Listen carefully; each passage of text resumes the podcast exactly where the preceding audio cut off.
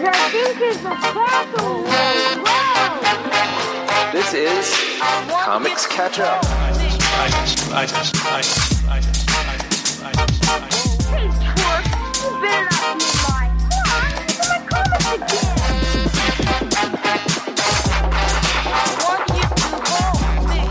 Where we read comics suggested by you, the listeners of War Rocket Ajax, that we have missed.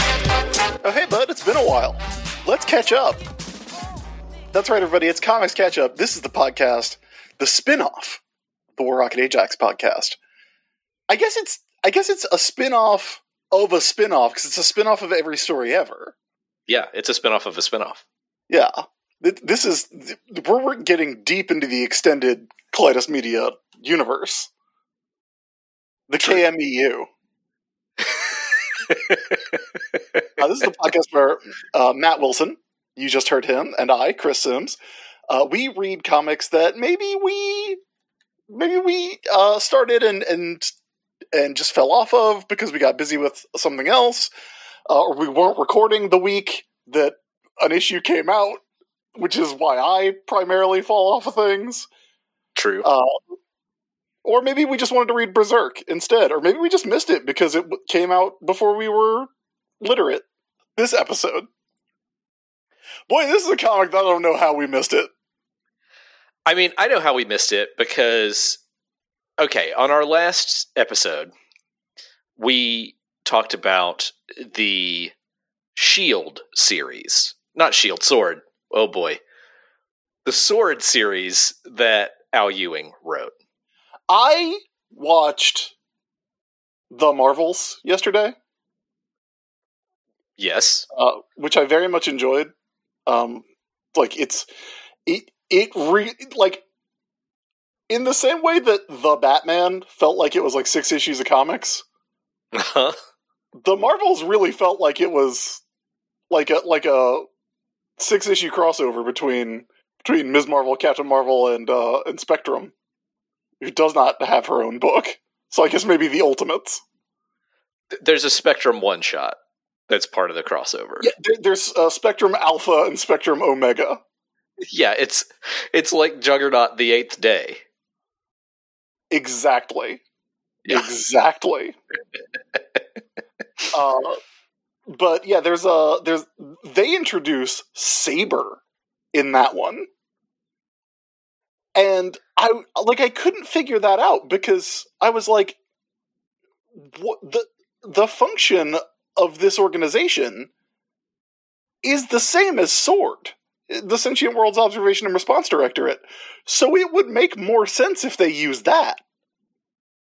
But th- but instead we got throw that one on the pile. Sword, I- I- shield, armor. I can explain why it's Saber. Okay. Because that's not the first appearance of Saber. Okay. Saber was in the second Spider Man movie, the second MCU Spider Man movie, and WandaVision. And I think, I, I don't know if my timeline fits exactly right, but I think Saber debuted in the MCU before the Fox merger totally finished, so they couldn't use Sword yet. But but sword like cuz sword is an X Is it X Men thing? Yeah, but it's but it's not really.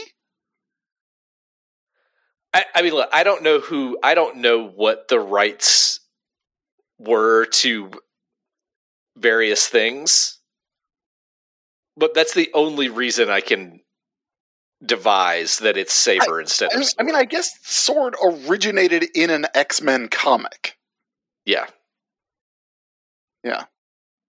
But yeah, that's, so, we got we got Sword, Saber, Shield, obviously, armor, Yeah. the alternate Right. reality, observation, uh, observa- alternate reality, monitoring, observation, and response. Right. Uh, and we have wand, Wand, which is a division of Shield.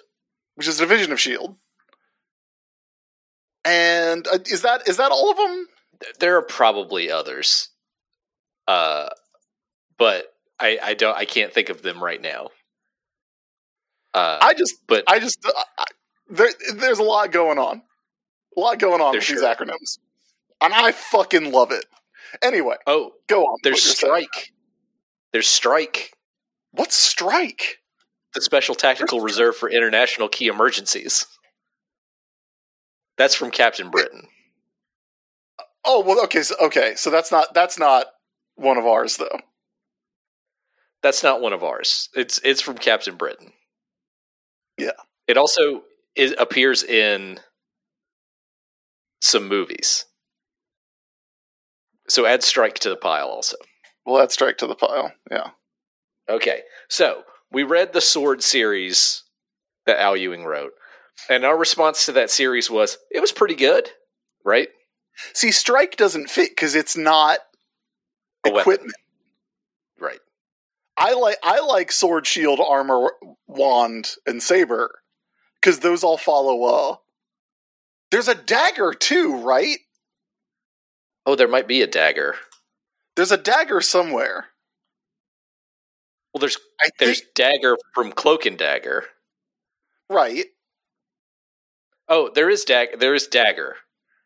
There is- Apparently, it is a board game. Yeah. Yep. Our reaction to that sword miniseries was not like ebullient praise. And I think we know our taste well enough to know that we you know, we we were probably okay skipping that series. The issue is, the problem is that X-Men Red is a direct follow-up to that sword series. I don't think X Men Red 1 through 10, which is what we read for this episode, would have hit nearly as hard or at all if we hadn't read Sword first. But X Men Red 1 through 10, which is a story, even though that series still goes on, is, is still ongoing. It's on issue 18 right now. X Men Red 1 through 10 fucking rips. it has like three moments three distinct moments that i that i was like my longest yeah boy ever yeah. What there's one that got submitted to us for the Thursday Night Raw list that I think we are probably going to have to revisit because now having read it in context, I'm like, oh, okay, I get it now. Yeah. There are a couple. Yeah. There are a couple of moments, other moments in here. There was one I texted you about that I'm still like I'm still flipping out over. no It's that so that moment fucking rules. It's so good. It's so fucking good. i Uh, th- this is this is a comic that like you texted me about when you were re- reading it. I texted you when i got to that moment. Then i texted you again two issues later as i was reading it. And then i had a moment where like i immediately and matt you know exactly what i'm talking about i had to immediately text uh my former co-writer chad bowers and be like dog have you read x-men red and if not can i send you this panel so here's here's what's up with X Men Red. Last episode, we kind of made some predictions as to what this book would be, and we weren't entirely off the mark, but I was off the mark about one key element. It is the book about the X Men on Mars, uh, specifically about Storm being the regent of Mars, and Arakko. the Arakko, right. And her- her sort of building a team around her and also dealing with the council who let's let's say this is an understatement, but the council are definitely her frenemies. Yes. And uh, that is a huge component of this book. I was also like, we're going to get away from Abigail Brand and Shield. X Men Red keeps Abigail Brand. I keep saying Shield. I mean Sword. It keeps Abigail Brand and Sword, but Abigail Brand is the villain of the series. She is no longer the viewpoint character. No. She, she is fully the villain of the series to the point where she states outright that sometimes you have to care enough to be the villain. That's a great fucking line. Yeah. She's so much more enjoyable, actually, as the villain in this book than I feel like she was in Sword because it's sort of hard to see from the viewpoint of a character who is a manipulator. Does that make sense? Yeah, I, I, I get what you're saying. I don't necessarily agree with that because I've read a lot of comics about Batman. I mean, I guess in a very real sense, Batman is a manipulator. That's true. But, he like, but like we've said before, like he very much has the like Batman gives you the Ocean's Eleven reveal. yeah, uh, when uh, of like I actually had a plan for this the whole time. yeah. I guess the difference is Batman has a moral compass that you can set yourself to. Yeah. Ab- Abigail Brand is playing every side against the middle to achieve a goal, but but it's not really about morality. It's just about what she thinks is most beneficial. And so her goal here is to make the Sol system important in the galaxy slash universe. And to do that, she will cause as much chaos as she needs to, and as much damage and as much harm.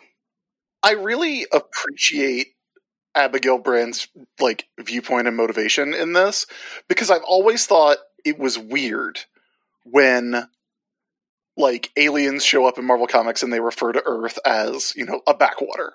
Right? Like, oh, that backwards planet that's not as technologically advanced as us spacefaring civilizations.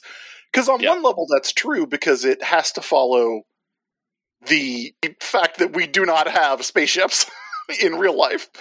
And so if they're going to be relatable at all, then yeah, like the universe kind of has to mirror ours. Also, the Earth has the fucking sorcerer supreme of this dimension, the Phoenix, and has fought and beaten Galactus multiple times. True. So the characterization of Earth as being weird and dangerous and not a part of this larger galactic community, and that's why everybody thinks it's a backwater. Because we don't have spaceships, but we did fucking beat Galactus. It's like like characterizing us as like the Sentinel Island of the the cosmos is, I think, a a good way to to to go about it that doesn't like doesn't you know cause me to be like well hang on Yeah, and and Abigail Brand's goal is to get rid of that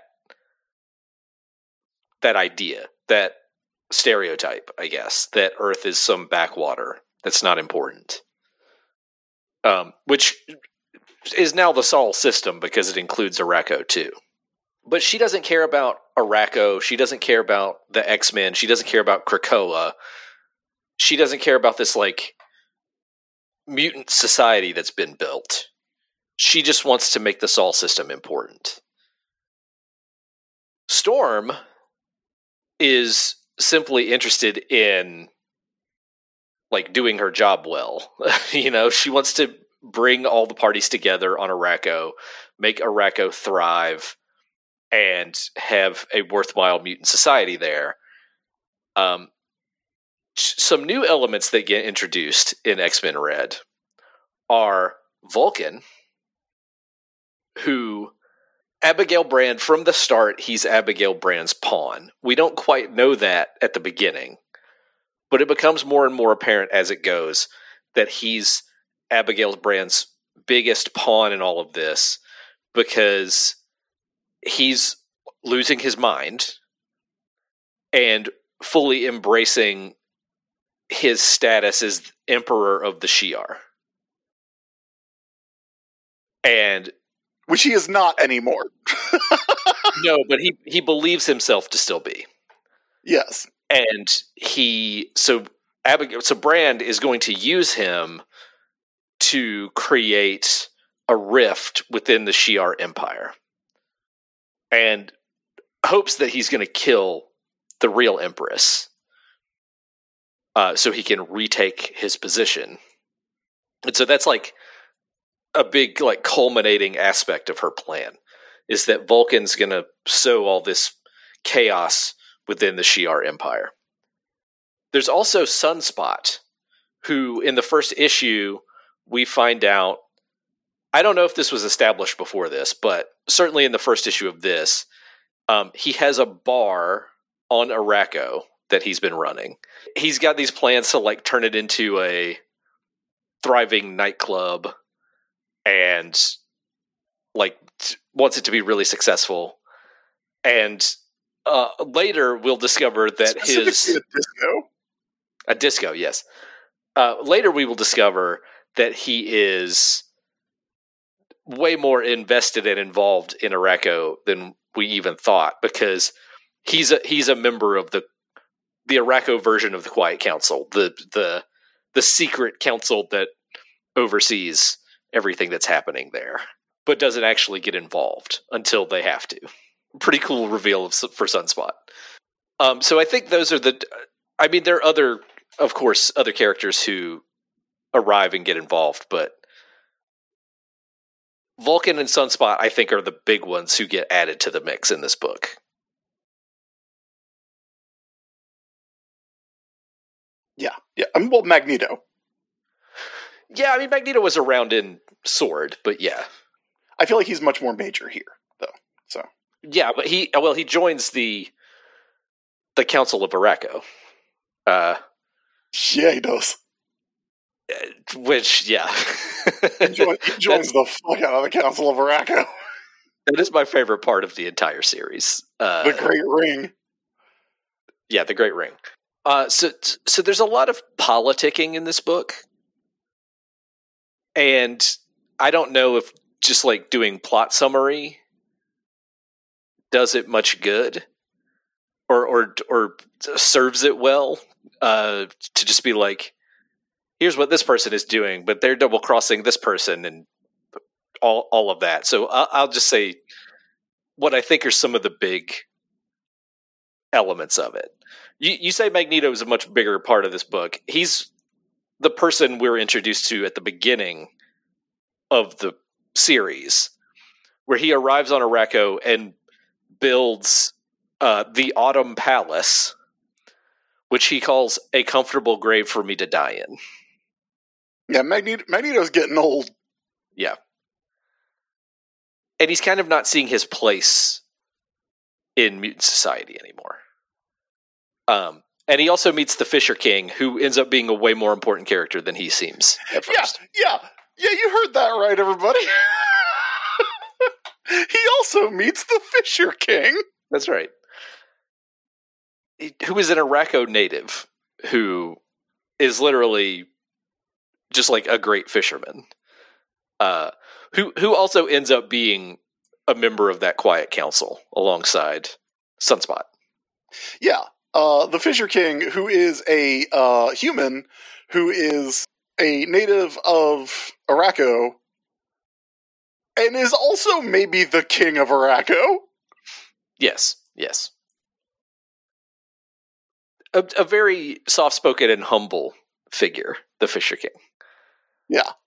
There's the there's the the Great Ring on Arakko.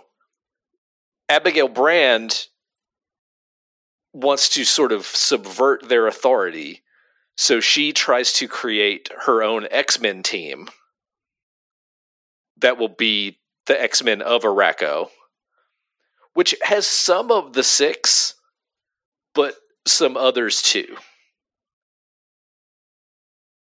So like, it, but also they're not important.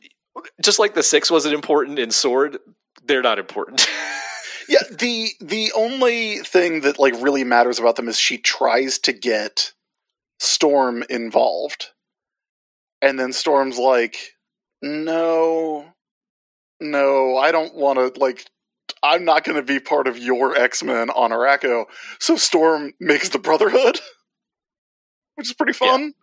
Yeah. Uh because because she's like, "Yeah, I mean Abigail Brand was right, but like, you know, th- we we need somebody but not in her pocket."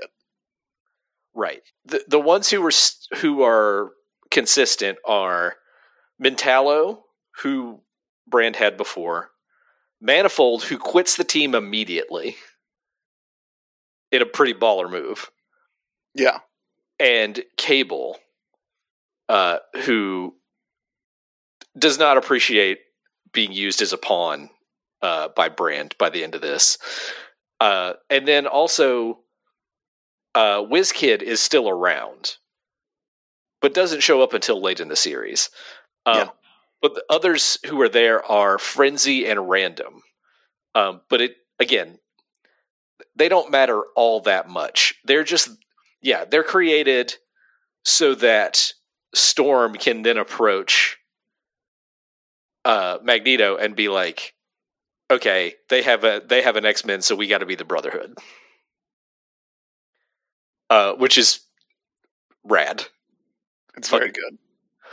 Oh, we do get a sense that Cable knows something weird is going on, even by the third issue, because he's secretly working.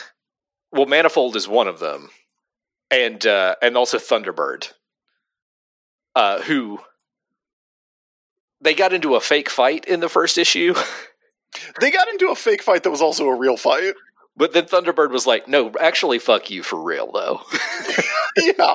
Thunder, Thunderbolt went into business for himself, brother. Backstage, he had a lot of heat. Cable's like Uh, real glass, cry about it.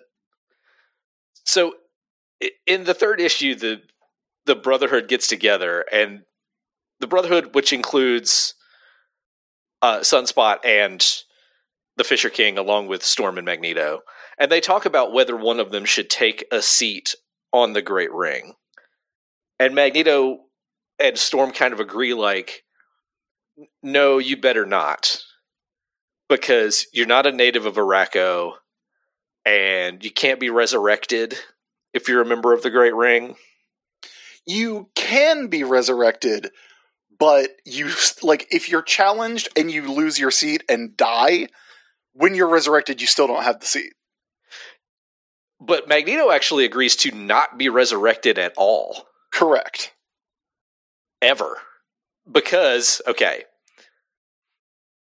vulcan who again is abigail brand's pawn through all of this challenges tarn the uncaring to take his seat in the great ring Yeah, and Tarn is a guy who was like a, a member of Arakko's previous uh, oppressive government, and everybody fucking hates him because he's Sto- essentially a war criminal.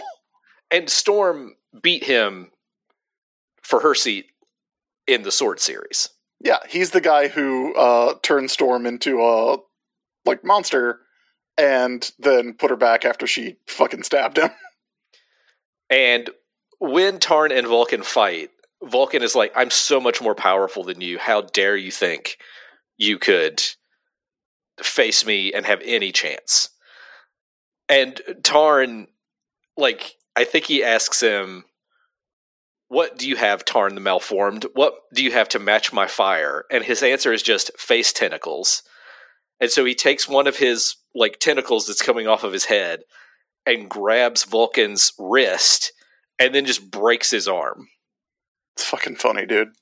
Uh, well, first he punches him in the face and then he breaks his arm. Vulcan has been talking about how he never died uh, throughout this. Ed Tarn is like, there's a first time for everything. And then he just beats Vulcan into the ground. Yeah, he fucking kills him. Yeah. And so Tarn is like, anybody else want to challenge me? and uh, Magneto shows up and he says, "Yeah, me." And Magneto Uh, shows up floating in his fucking classic ass red and purple Magneto costume. With his helmet floating beside him, looking baller as fuck. as Magneto arrives, Sunspot, who is has been colluding with Magneto, is sitting next to Iska the Unbeaten, which is another member of the Great Ring, whose whole deal is she can never lose.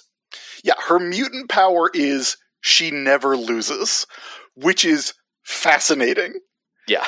Uh, and I, there is, after reading these 10 issues, there is nothing I want more than Al Ewing to write Iska versus Squirrel Girl. the, that would be the unstoppable force in the immovable object. Yeah. Uh, and I, I love the way that it's like, it's explained in here because, like, Iska never votes on the council because whichever way she votes is going to win. Right. And Iska, if she's in a fight, they don't, they never want her in a fight because if she turns on you in the middle of the fight, that side wins. And it's also like a, there's a very like causality relationship between her situation and her power. Uh because like later we get her like talking about it a lot. It's like, oh yeah, like if the battle's not going my way, I just switch sides. Right. It's the what's interesting about her is she doesn't control her power. Her power controls her. Yeah, and everything else. she makes every choice she makes on the basis of who's going to win. It's not like she chooses a side so that they will win. She chooses the side that she knows will win That's going to win. Yeah. because she has to be on that side. Yeah, so it's this It's- really cool relationship between like yeah, whatever like if I start a fight, I'm going to win it. If you start a fight with me, I'm going to win it. But also like I have to win it. Right. If a fight breaks out, if a fight breaks out and I have to choose a side, I have to it's not like I choose a side and they're automatically the winner. I have to choose the side I know is going to win. Yeah. I'm on the winning side. Yeah. And so it's this it's a really cool like it's a very simple power like to like you know for for the tagline Iska the unbeaten, you know, her power she never loses. She can never lose. But it's like very thoughtfully played out in a way that I really really enjoyed. So at the start of Magneto's fight with Tarn, Sunspot just turns to Iska and says, I bet you Tarn wins. By doing that, he has set the terms of a bet. Yes. And he has made it so that Iska is on the side where Magneto wins, and she can't lose. Yep. So Iska, knowing what just happened, gets up and grabs Sunspot by the throat and just starts choking him out. And then she just she just kills him. She breaks his neck. Yeah. And she's like, I can't I've I've fought beside Tarn for a thousand years. It should not be like this. I can never lose. And meanwhile, Magneto's like, something weird's going on in the stands. Uh, anyway, do you accept my challenge, Tarn? And Tarn's like, yeah. And so, okay, Mag- so so Sunspot saying, "Yeah, I bet you Tarn wins," is raw ass moment number one, that's raw moment number one. Yeah. which is fucking rad. Because again, it's such a cool way of manipulating that person's powers, Yes. and it's such a like such a great move. So that's raw ass moment number one. Raw ass moment number two is as soon as the fight starts, Magneto, like before it started, Magneto has his helmet hovering over Tarn's head. yeah, and we all know Magneto's helmet. That's the helmet that he wears so the Professor X can't fuck with his mind. That's right. So as soon as Tarn agrees to the fight, Magneto just sends his helmet down right onto Tarn's head. And Tarn's like, What are you doing? And Magneto goes, I know how your powers work. Like, you shut off other people's powers, and it's like a psychokinetic thing. But with my helmet on, you can't do that. Yeah, my helmet blocks uh, mental powers from going in or coming out. Also, my helmet is made out of metal. Yeah. So he just crushes the helmet and thus crushes Tarn's head. As he is saying, and before he can get the words out, I yield. Right, yes, Tarn is saying I yield, but he kills him anyway. Yeah, Tarn is getting ready to surrender, and Magneto's like, nah, this guy ran concentration camps. Uh, so he says fuck that guy. he says he says goodbye Tarn. This blood on my hand, I accept. And I accept what c- comes with it. Magneto sits in the s- seat of loss. That page where he's saying Magneto sits in the seat of loss and Tarn's like bloody hand is on the ground. That's fucking raw. That's so fucking raw. That's it unbelievable. it doesn't like Al Ewing never says explicitly like he never makes it explicit, so it takes you a minute to realize like all the stuff they've been talking about. Like, oh yeah, Tarn, you know, he he ran the the prisons. He ran the fucking concentration camps. Yeah. Yeah, Magneto fucking kills that dude. hey, Magneto rules actually. Yeah. And and Tarn never comes back. I, d- I do think there's some kind of thing like there's there's an Arakko rule that if you sit on the council, you cannot be resurrected. it's it's not just for them it's like a whole cultural thing because they have this like this really cool thing i really like the way that that all of the like you know post HoXPoX uh I, I i don't know what the name of the overarching publishing initiative was that you know it's so this is what our society is, but we're making it so we have to explain it.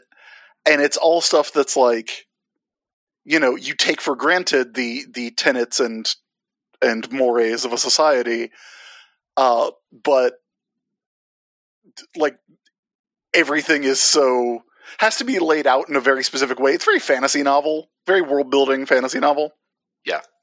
Um, and so like there's this part where like the uh, a phrase that keeps coming up from the Arakkii uh, is uh, "We are not afraid of a life that ends." So they don't they don't want to be resurrected the way that the mutants do, like the the Krakoa mutants, the Earth mutants. So they have this whole cultural thing where it's like, no, like it's not that we want to die. We're just not afraid of being dead. Like none of us want to come back Right. which I think is like really cool. The next issue is about Sunspot being resurrected and Magneto taking his seat on the Great Ring and saying, I do not fear a life that ends and agreeing to die Yeah. and not be resurrected. Uh, there's more that happens in that issue, but we got to talk about the raw moments. Yeah, bud. um, also, uh, we should talk about the art a bit because it's it's. I think it's better than the art in Sword Yeah, largely it's, uh, it's uh, Stefano Caselli. for most of it. Yeah, Yeah. Um, there's some that is some fill-in artists, but uh, it is it is a lot of that. In issue five, so the midpoint of these first ten, after all this setup of the Arakko government and way of life, Ewing knocks down the whole fucking structure, knocks down the whole house of cards because the Judgment Day crossover is happening. The Avengers X Men Eternals Judgment Day crossover. So the Eternals attack Arakko. Uh, Uranos is the attacker who comes to Arakko. And like basically wipes out the whole society.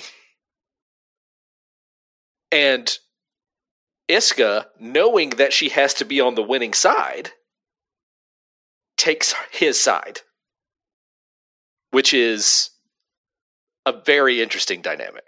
Yeah. He also rips out Magneto's heart. Yep. Like And- fully just punt like like fucking fucking heart punches him. Like puts a hole in his chest. Yes. And like I like this comic and I like comics in general. There's like other shit in there that you need. like Magneto got a big old fucking hole in his chest. That's right.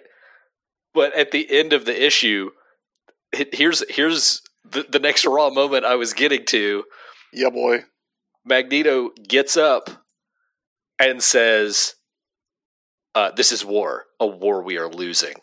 And so the seed of loss takes command, and he's just like using his powers to give himself a makeshift heart.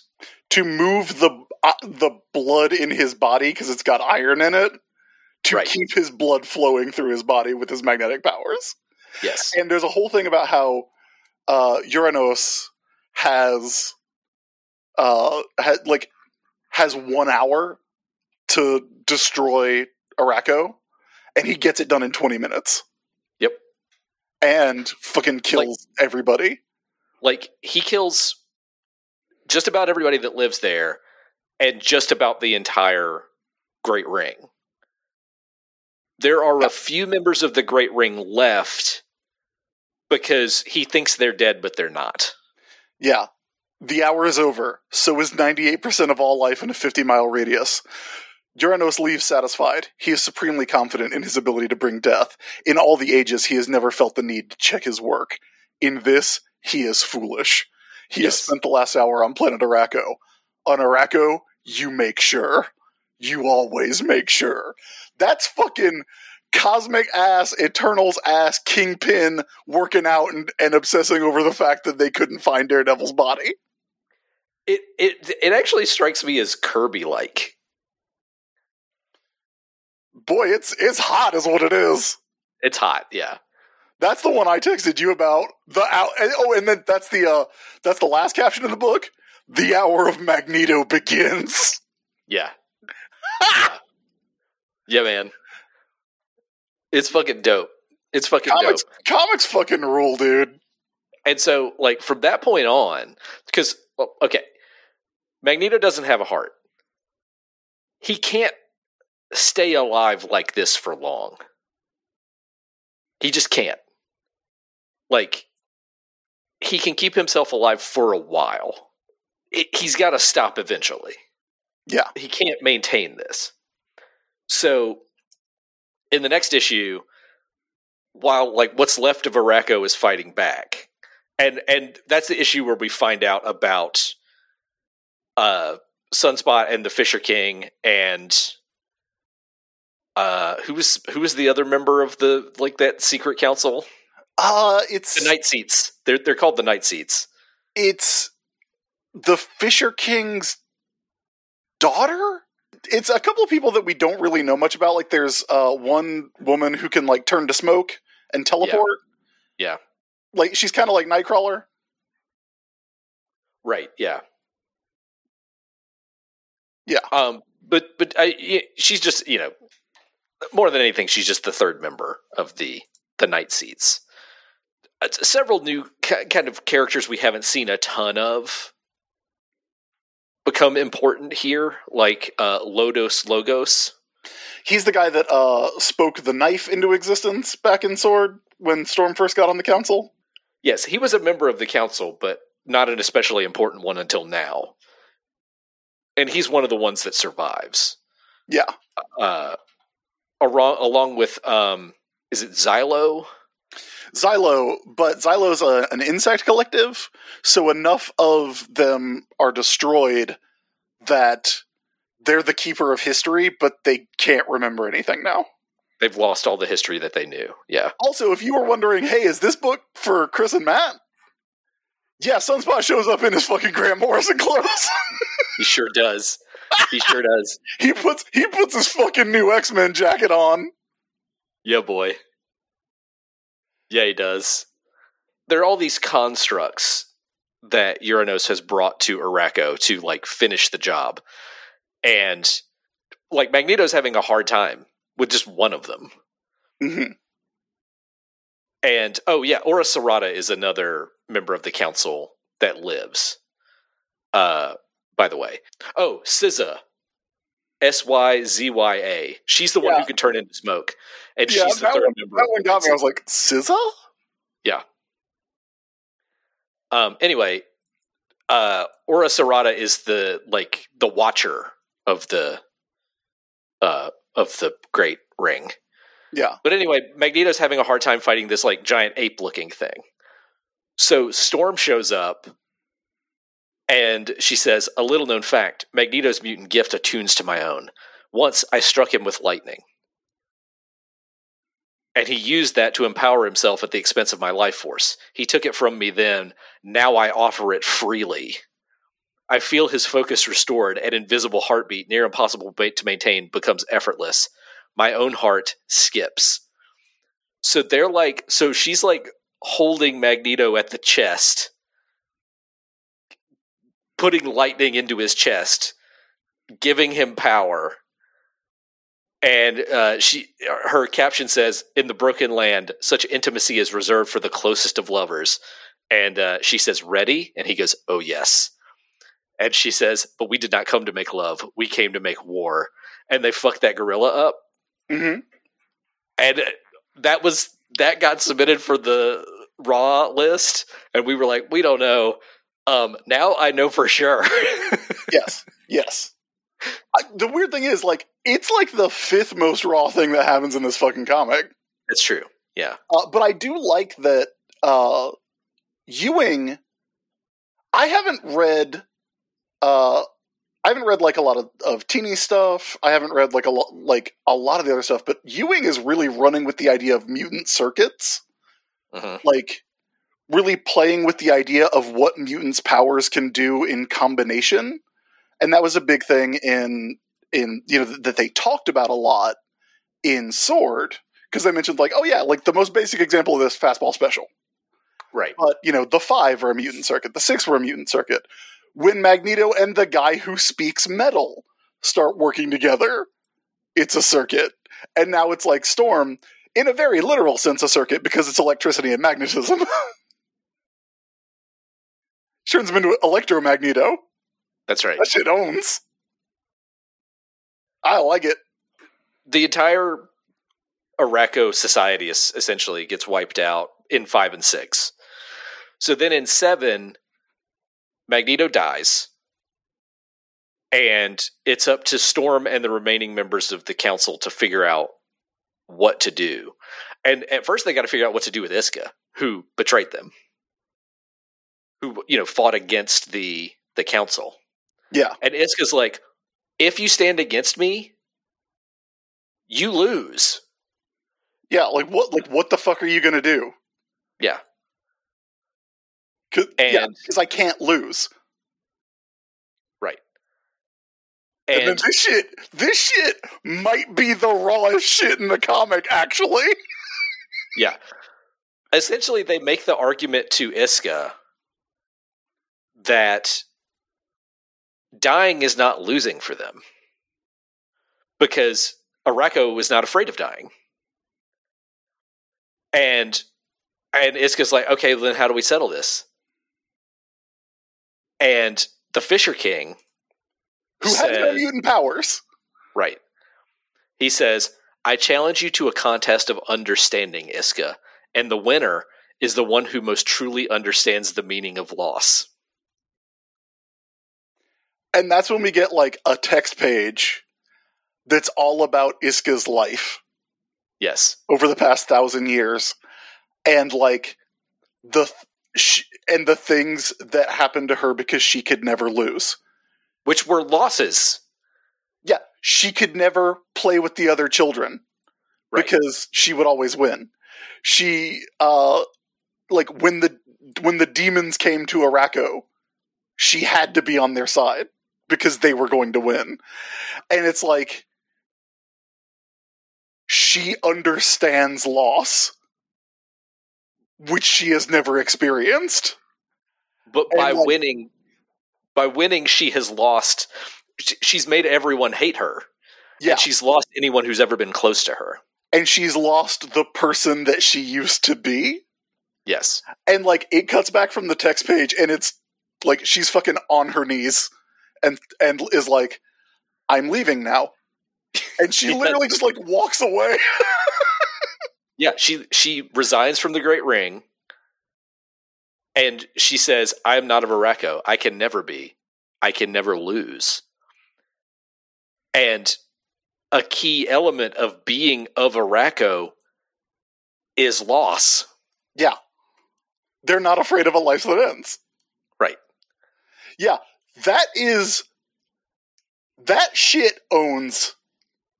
Again, that is maybe the rawest shit in the entire comic. Because that is like. Like. I challenge you to a battle where the winner is the one who understands lost the most. That's fucking hard. Yeah. That's like all that's that is on the level of Doctor Strange showing up and telling you that God and the devil are the same person. It's pretty. It, yes, it it is. It's a mind fuck for sure. Yeah, and it's such a like and it's such a I it's it's always like a little bit weird to compare like writers to another and say like, "Oh, this is so reminiscent of this." But like that's a very Grant Morrison-y idea. Brackets complementary. Yes, for sure. Um, so Storm also resigns her seat, the seat she had before, and gives it to Lodus Lodus Logos. It was the seat of all around us, hmm and takes the seat of loss because she has the most loss today. Yeah. uh, because Magneto's dead. Then we get back into the sword stuff a little bit because Abigail Brand died on Arakko. Yeah. and she's been resurrected and you know had a an upload of her memories sent back to her. But it's been 6 days. She lost 6 days. Like the the uh, the uh, backup was 6 days old. So she has all these notes to remember what happened in those 6 days. And Cable and WizKid intercept it. So now Cable knows everything that Abigail Brand has been up to. And that last page is just Cable look looking like he's ready to tear someone to pieces. Yeah, and, and chachacking a gigantic gun. Yes. Um it's it's fucking good. So the next issue is Cable getting everybody together to be like, "Hey, this is what Abigail Brand has been up to." Like we all kind we knew she was kind of up to something, but this is what she's actually been up to. Like here's how, all her notes about how she's just going to blow everything up to try to uh make the Sol system better. Um, and there's a text page in here that is t- above top secret, beyond eyes only. That is all of her plans. hmm Where like it's everything she did in Sword to take over uh, Orchis, like from Gyrich, from Henry Peter Gyrich, and to seize opportunities through X of Swords or Cross of Swords, Empyre, all of those things that happened. How she like tr- made Snark War or didn't make Snark War happen, but used that and the null incursion to her advantage.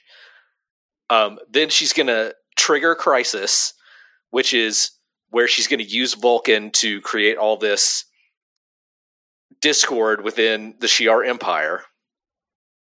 And then finally, it's Crisis becomes advantage. And I'll just read this whole portion. Guilt the X Men. They accepted Vulcan, they're responsible. They'll be frontline soldiers and mediators when the Shi'ar enter the Iraq uh, with, with the Shi'ar. Either the Arakkii fall in line as well, or can coerce the X Men into forcing them back to Amenth, leaving Mars as a pure diplomatic world, Sword's first global station. The new Sword takes the role of S.H.I.E.L.D., a global defense agency, absorbing Orchis in the process. Then we approach Fury's contact list the Avengers, the FF, anyone who can pull the Kree, and the Skrulls. Uh, our role is the voice of reason, forcing two sides to the negotiating table, the carrot and the stick in one. It'll take time, but when the dust settles, Sword and Sol will be everything they were always meant to be.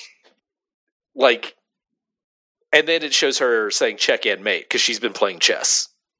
hmm And like the reveal of her like thinking everything that has happened up to this point, good and good and bad, has been good for her is pretty pretty great. Yes. Yeah. Uh the next issue, issue 9, Vulcan gets revived. And or well, he's he's already been revived cuz he's shown up that that's a flashback to him. He shows up to kill Xandra, the Empress of the Shi'ar, who is Professor X's daughter. Right. And everybody tries to stop him, including Nova, but you know, he's he's fully on the warpath. And this is when uh Abigail Brand says somebody's got to care enough to be the bad guy, Yeah. which is choice dialogue. Very- Absolutely great. Very, very good. But meanwhile, the Cable and his team are off fighting. Uh, what is it, Orbis Stellaris? Yeah, so they've gone to go look for Orbis Stellaris, who we know is from Earth, but is a intergalactic arms dealer. Right. Yeah. Yeah. Uh, but then in another fucking baller raw moment, it's revealed that um, Xandra, the Xandra who was at this meeting that Vulcan has interrupted, is not Xandra. Yeah, because Vulcan like shoots all of his uh, fire at the throne to kill Zandra, and that's when Abigail Brand is like, you know, G- Game of Thrones episode one, "Don't look away. What we do, we have to look at. That's the price we pay for." Oh no.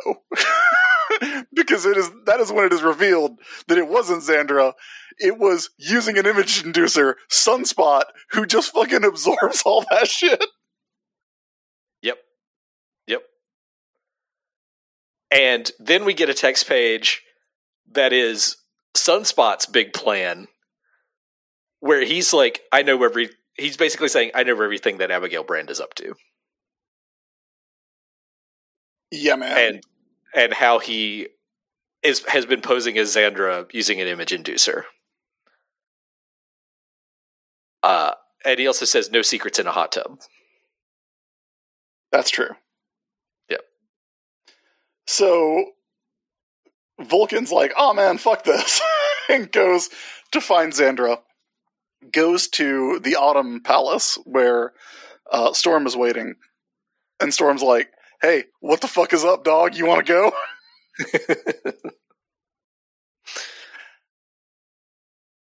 and then they proceed to destroy the Autumn Palace. yeah.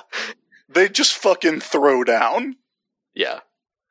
Meanwhile, back at Orbis Stellaris. Now, we didn't mention this, but back at the beginning of the series, Cable was killed and resurrected because uh, these uh, progenitors uh, showed up and ripped the techno-organic virus out of his body. Right. Um, and then he, when he went back, he goes to, to them and they've got his techno-organic virus on display. And he's like, yeah, that's like the way they get to this to Orbis Stellaris' secret headquarters is he tells Manifold, hey, uh, there's only two places where this particular strain of techno-organic virus from the fucking future can be found. It's my arm and the secret headquarters of Orbis Stellaris. Can you just take us there real quick? And he does. And then we get my favorite moment in the entire fucking comic. Because, Matt, you know I love this. You Yeah. know I love the original version of this. he he bursts. He breaks the the display case that the techno organic virus is in, and says, "That's right, come to daddy." And then we get a recreation of one of my all time favorite panels, which is a Greg Capullo panel from X Force, where Cable is getting ready to go fight Strife. And if you if you know Cable and Strife, you'll get it. But we cut to Cable, who has fashioned fucking giant 90s ass armor and guns out of the techno organic virus yes, that he's controlling with his telekinesis. And uh, this whole time, Orbis Stellaris, we know there's a guy in this geodesic orb, right? Right. And Cable says, Let's crack open that shell and talk, Orbis Stellaris, man to man, and quite literally face to face. oh, it's a callback to one panel that I that that like is such a like it's an obscure thing that I love. It's very rewarding to find out that Al Ewing also thinks that shit's hilarious. Yeah, yeah. It's pretty good. It is such a fucking it is such an obscure callback it fucking owns. So he punches Orbis Like basically, they they fight Orbis Stellaris until it appears to be dead. Meanwhile, it's revealed that one Mentallo has been working against Abigail Brand at least for some amount of time. oh, Uh, this kid, by the way, is now a quadruple agent. That's right. Yes. Uh, but Mentallo is now a double agent too, uh, who has been working with Sunspot and the rest.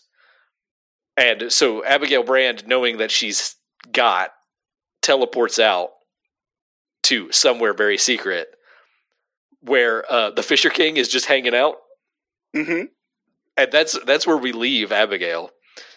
Uh, but meanwhile, Vulcan and Storm are having a Dragon Ball fight. A full ass fucking Planet Namek Dragon Ball fight. I almost like when Storm started talking about being uh, an Omega level mutant. I I thought for a second she was going to be like, but this is Omega level two. There's a there's a panel of them just like across from each other.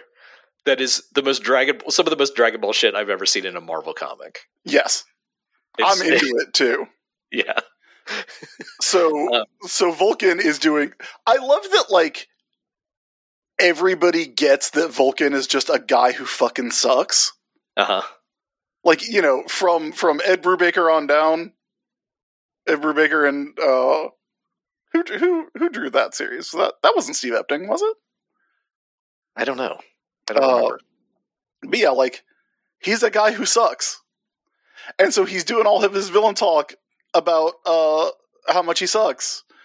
Like you know, like I control the inferno, and Storm's like, yeah, but like you're not actually good at it. yeah, but like you know, like you're an Omega level mutant, sweet. So am I. Well, but but ultimately, what it ends up being is, yeah, you're extremely powerful, Vulcan. But the difference between you and me is, I have friends, and you don't. And so they knock out his his powers just by like creating rain to rain down on him. And she's like, Storm's like, I showed restraint. What you saw as weakness was my power. And also, here are my friends. Wrong slide.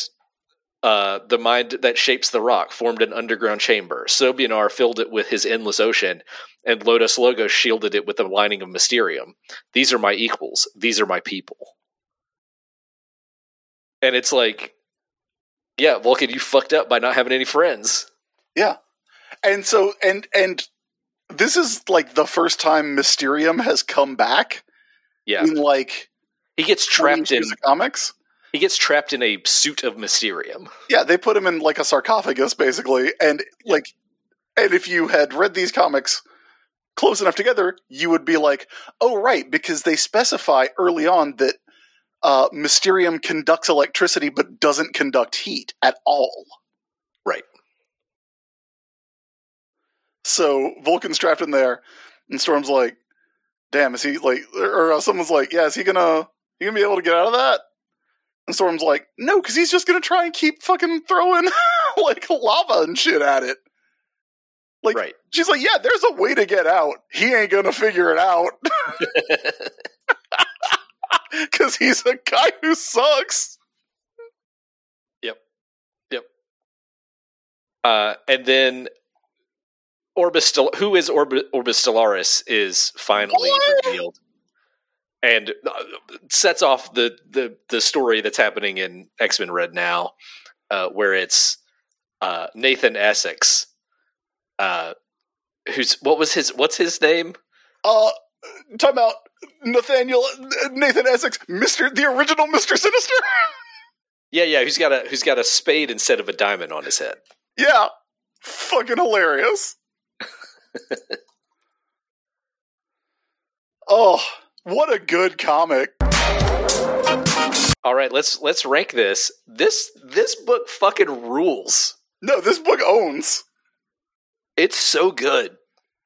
Yeah, Like- it, it, it it's good on like every level. Like the like the the very thoughtful stuff is really well done and uh and interesting and like the kind of philosophical stuff is really well done and interesting and also like there's Dragon Ball action and fucking callbacks to Greg Capullo's run on X Force. What I really like about it is every character who who gets any kind of focus has a clear thought process and agenda that is their own. You know what I mean? Yeah. Like all every individual character or almost every individual character has their own thing that they're doing, their own goals, their own reasons for acting the way they act. And I, I feel like that is not something you often get in team comics. You know what I mean? Like Ewing has thought so much about what every character wants. And they act based on those motivations. And uh it's great as a result. like Yeah. like Cable wants his what he wants. Sunspot wants what he wants. Storm wants what she wants. Abigail Brand, like we know very detailed reasons for why she wants to do what she wants to do.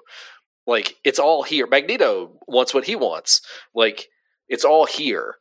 And I think that is like it is so much more complex and thought out and well reasoned than so many like team superhero comics are. Yeah, very much so. It's it's Uh, good. Like it is it is a well crafted book that is also just like incredibly fun. And god damn, the, there are moments that are so unbelievably raw.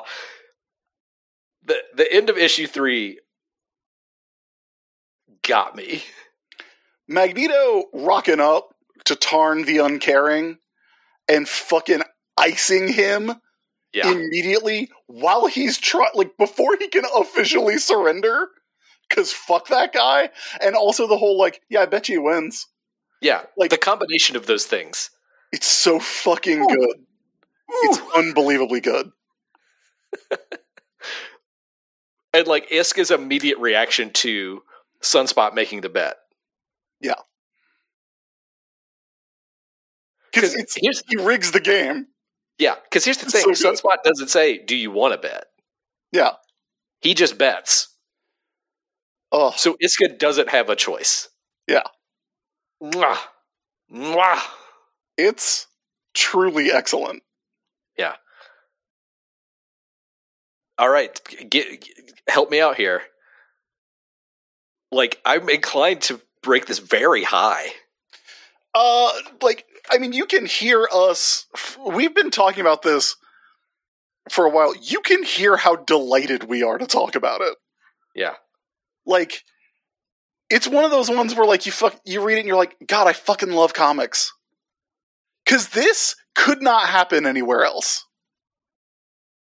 Like, this is a Marvel ass comic in the Marvel ass universe doing Marvel comic shit, and it's so good. And and it's so dependent on the story that came before you know Yeah.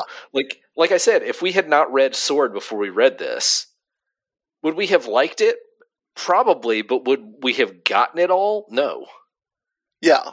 Like all the stuff with the Mysterium turning up and like just just knowing who tarn is knowing who Tarn the Uncaring is, yeah. yeah Which is not to say that it, it doesn't do like a really good job of of explaining itself, but it's good. It's real man. good. That's it's real good. yeah Uh how high are you thinking? i would i would i could easily put it with some of the stuff that's around number 150 It's I mean it's pretty fucking good. It's pretty fucking good like gi joe number 100 is at 154 That's a good comic. That's a good comic. But it's as good as Beta Ray, the Daniel Warren Johnson Beta Ray Bill, which we have at 155. I think you're right. Yeah. I I think it's as thoughtful and interesting a like portrayal of an alien culture as Alan Moore's Wildcats, Yeah, agreed. and and it's better drawn. Agreed. Sorry, I- Travis Charest. Could you put it above GI Joe 100, or I- is that No, because that is a comic where Doc Bright draws Cobra Commander kicking a puppy on page one. okay? So I think this is the new number 155. GI Joe 100 is a fucking perfect single issue. It's great. It is great. Yes. Yeah, I think this is the new number 155. Then. yeah. All right. X Men Red. Do we have a, a like a story title for this? Uh, no, I it's it's got different title. I don't think it's got any one single title. Uh, the first issue, the title of the first issue is "Who Can Save the Red Planet," which I guess could apply to all ten issues. But I'm just calling it X Men Ren one through ten. Hearing that click clacking of me putting in all my information? I do. I hear it. And this was what year? This book was 2022. 2022. Yeah, good ass comics, man. Good ass comics. Ewing. It, Doesn't fucking miss. it makes me want to catch up on the rest of the series. Like, I think I'm going to read 11 through 18. Oh, I, I, I meant to mention this at some point. I accidentally read number 18 thinking it was number one, uh huh. And I was like, this is a fucking wild way to start this book. I mean, it's a pretty wild book anyway. yeah. Uh, Uh, so- but it was like, I'll tell you what, number 18 has some raw shit in it too. I, I'm, I'm gonna. I think I'm gonna catch up on X Men Red, uh, on my own, because it's pretty fucking good. Uh, all right, this has been a long episode of Comics Catch Up because we had a lot to say about X Men Red numbers one through ten. Very few things that you and I like more than talking about comics where some fucking really raw shit goes down. Yeah. Uh, I don't think we have anything set currently for March. So let us know what we should read. Maybe we should read one of those fantasy comics that we talked about on the last Every Story Ever special. Red Sonja, perhaps? There is that uh that uh Al Ewing uh US Avengers book that has Squirrel Girl and Bobby da Costa in it. I think we should get away from Marvel for a bit. I I'm I'm wondering if we should read Gail Simone Red Sonja. All right. because people have been saying that's good. Let us know if that's let us okay. Let us know, listeners, what you think we should read next. Uh, you can email us at warrocketpodcast at gmail.com. You can also uh, hit us up on Tumblr at warrocketpodcast.tumblr.com. Uh, we're on Bluesky at warrocketajax.bsky.social. And uh, you can also hit us up on our Discord. Um, our Discord is by invitation only. So ask us for an invitation to our Discord and we'll get you one. And you can talk to other War Rocket Ajax fans there and us as well. Well, me. I sometimes dip in, You sometimes dip in. but I Um, find it very stressful to hang out in there too terribly often. you can support this show as well as the weekly War Rocket Ajax show, the monthly Every Story Ever specials, Movie Fighters and Snack Situation by uh, going to patreon.com slash Ajax and kicking in as little as a dollar a month. I would strongly encourage you and invite you to do that. Um, so go check that out, see what rewards are there, and uh, help us out if you can. You you help keep the show going by doing that. If you want to find me and my stuff, go to mattdwilson.net. It's where you'll find links to my comics, my books, my other podcasts, and my social medias. Chris, where can people find you? Everybody can find me by going to the-isb.com. That is my website, and it has links to all the things that I do. Really, though, it's this. You you can find me here. Uh, we'll be back in March with another comics catch up. In the meantime, thanks for listening, everybody. Yeah, thanks for listening, everybody, and uh, until next time, good catching up.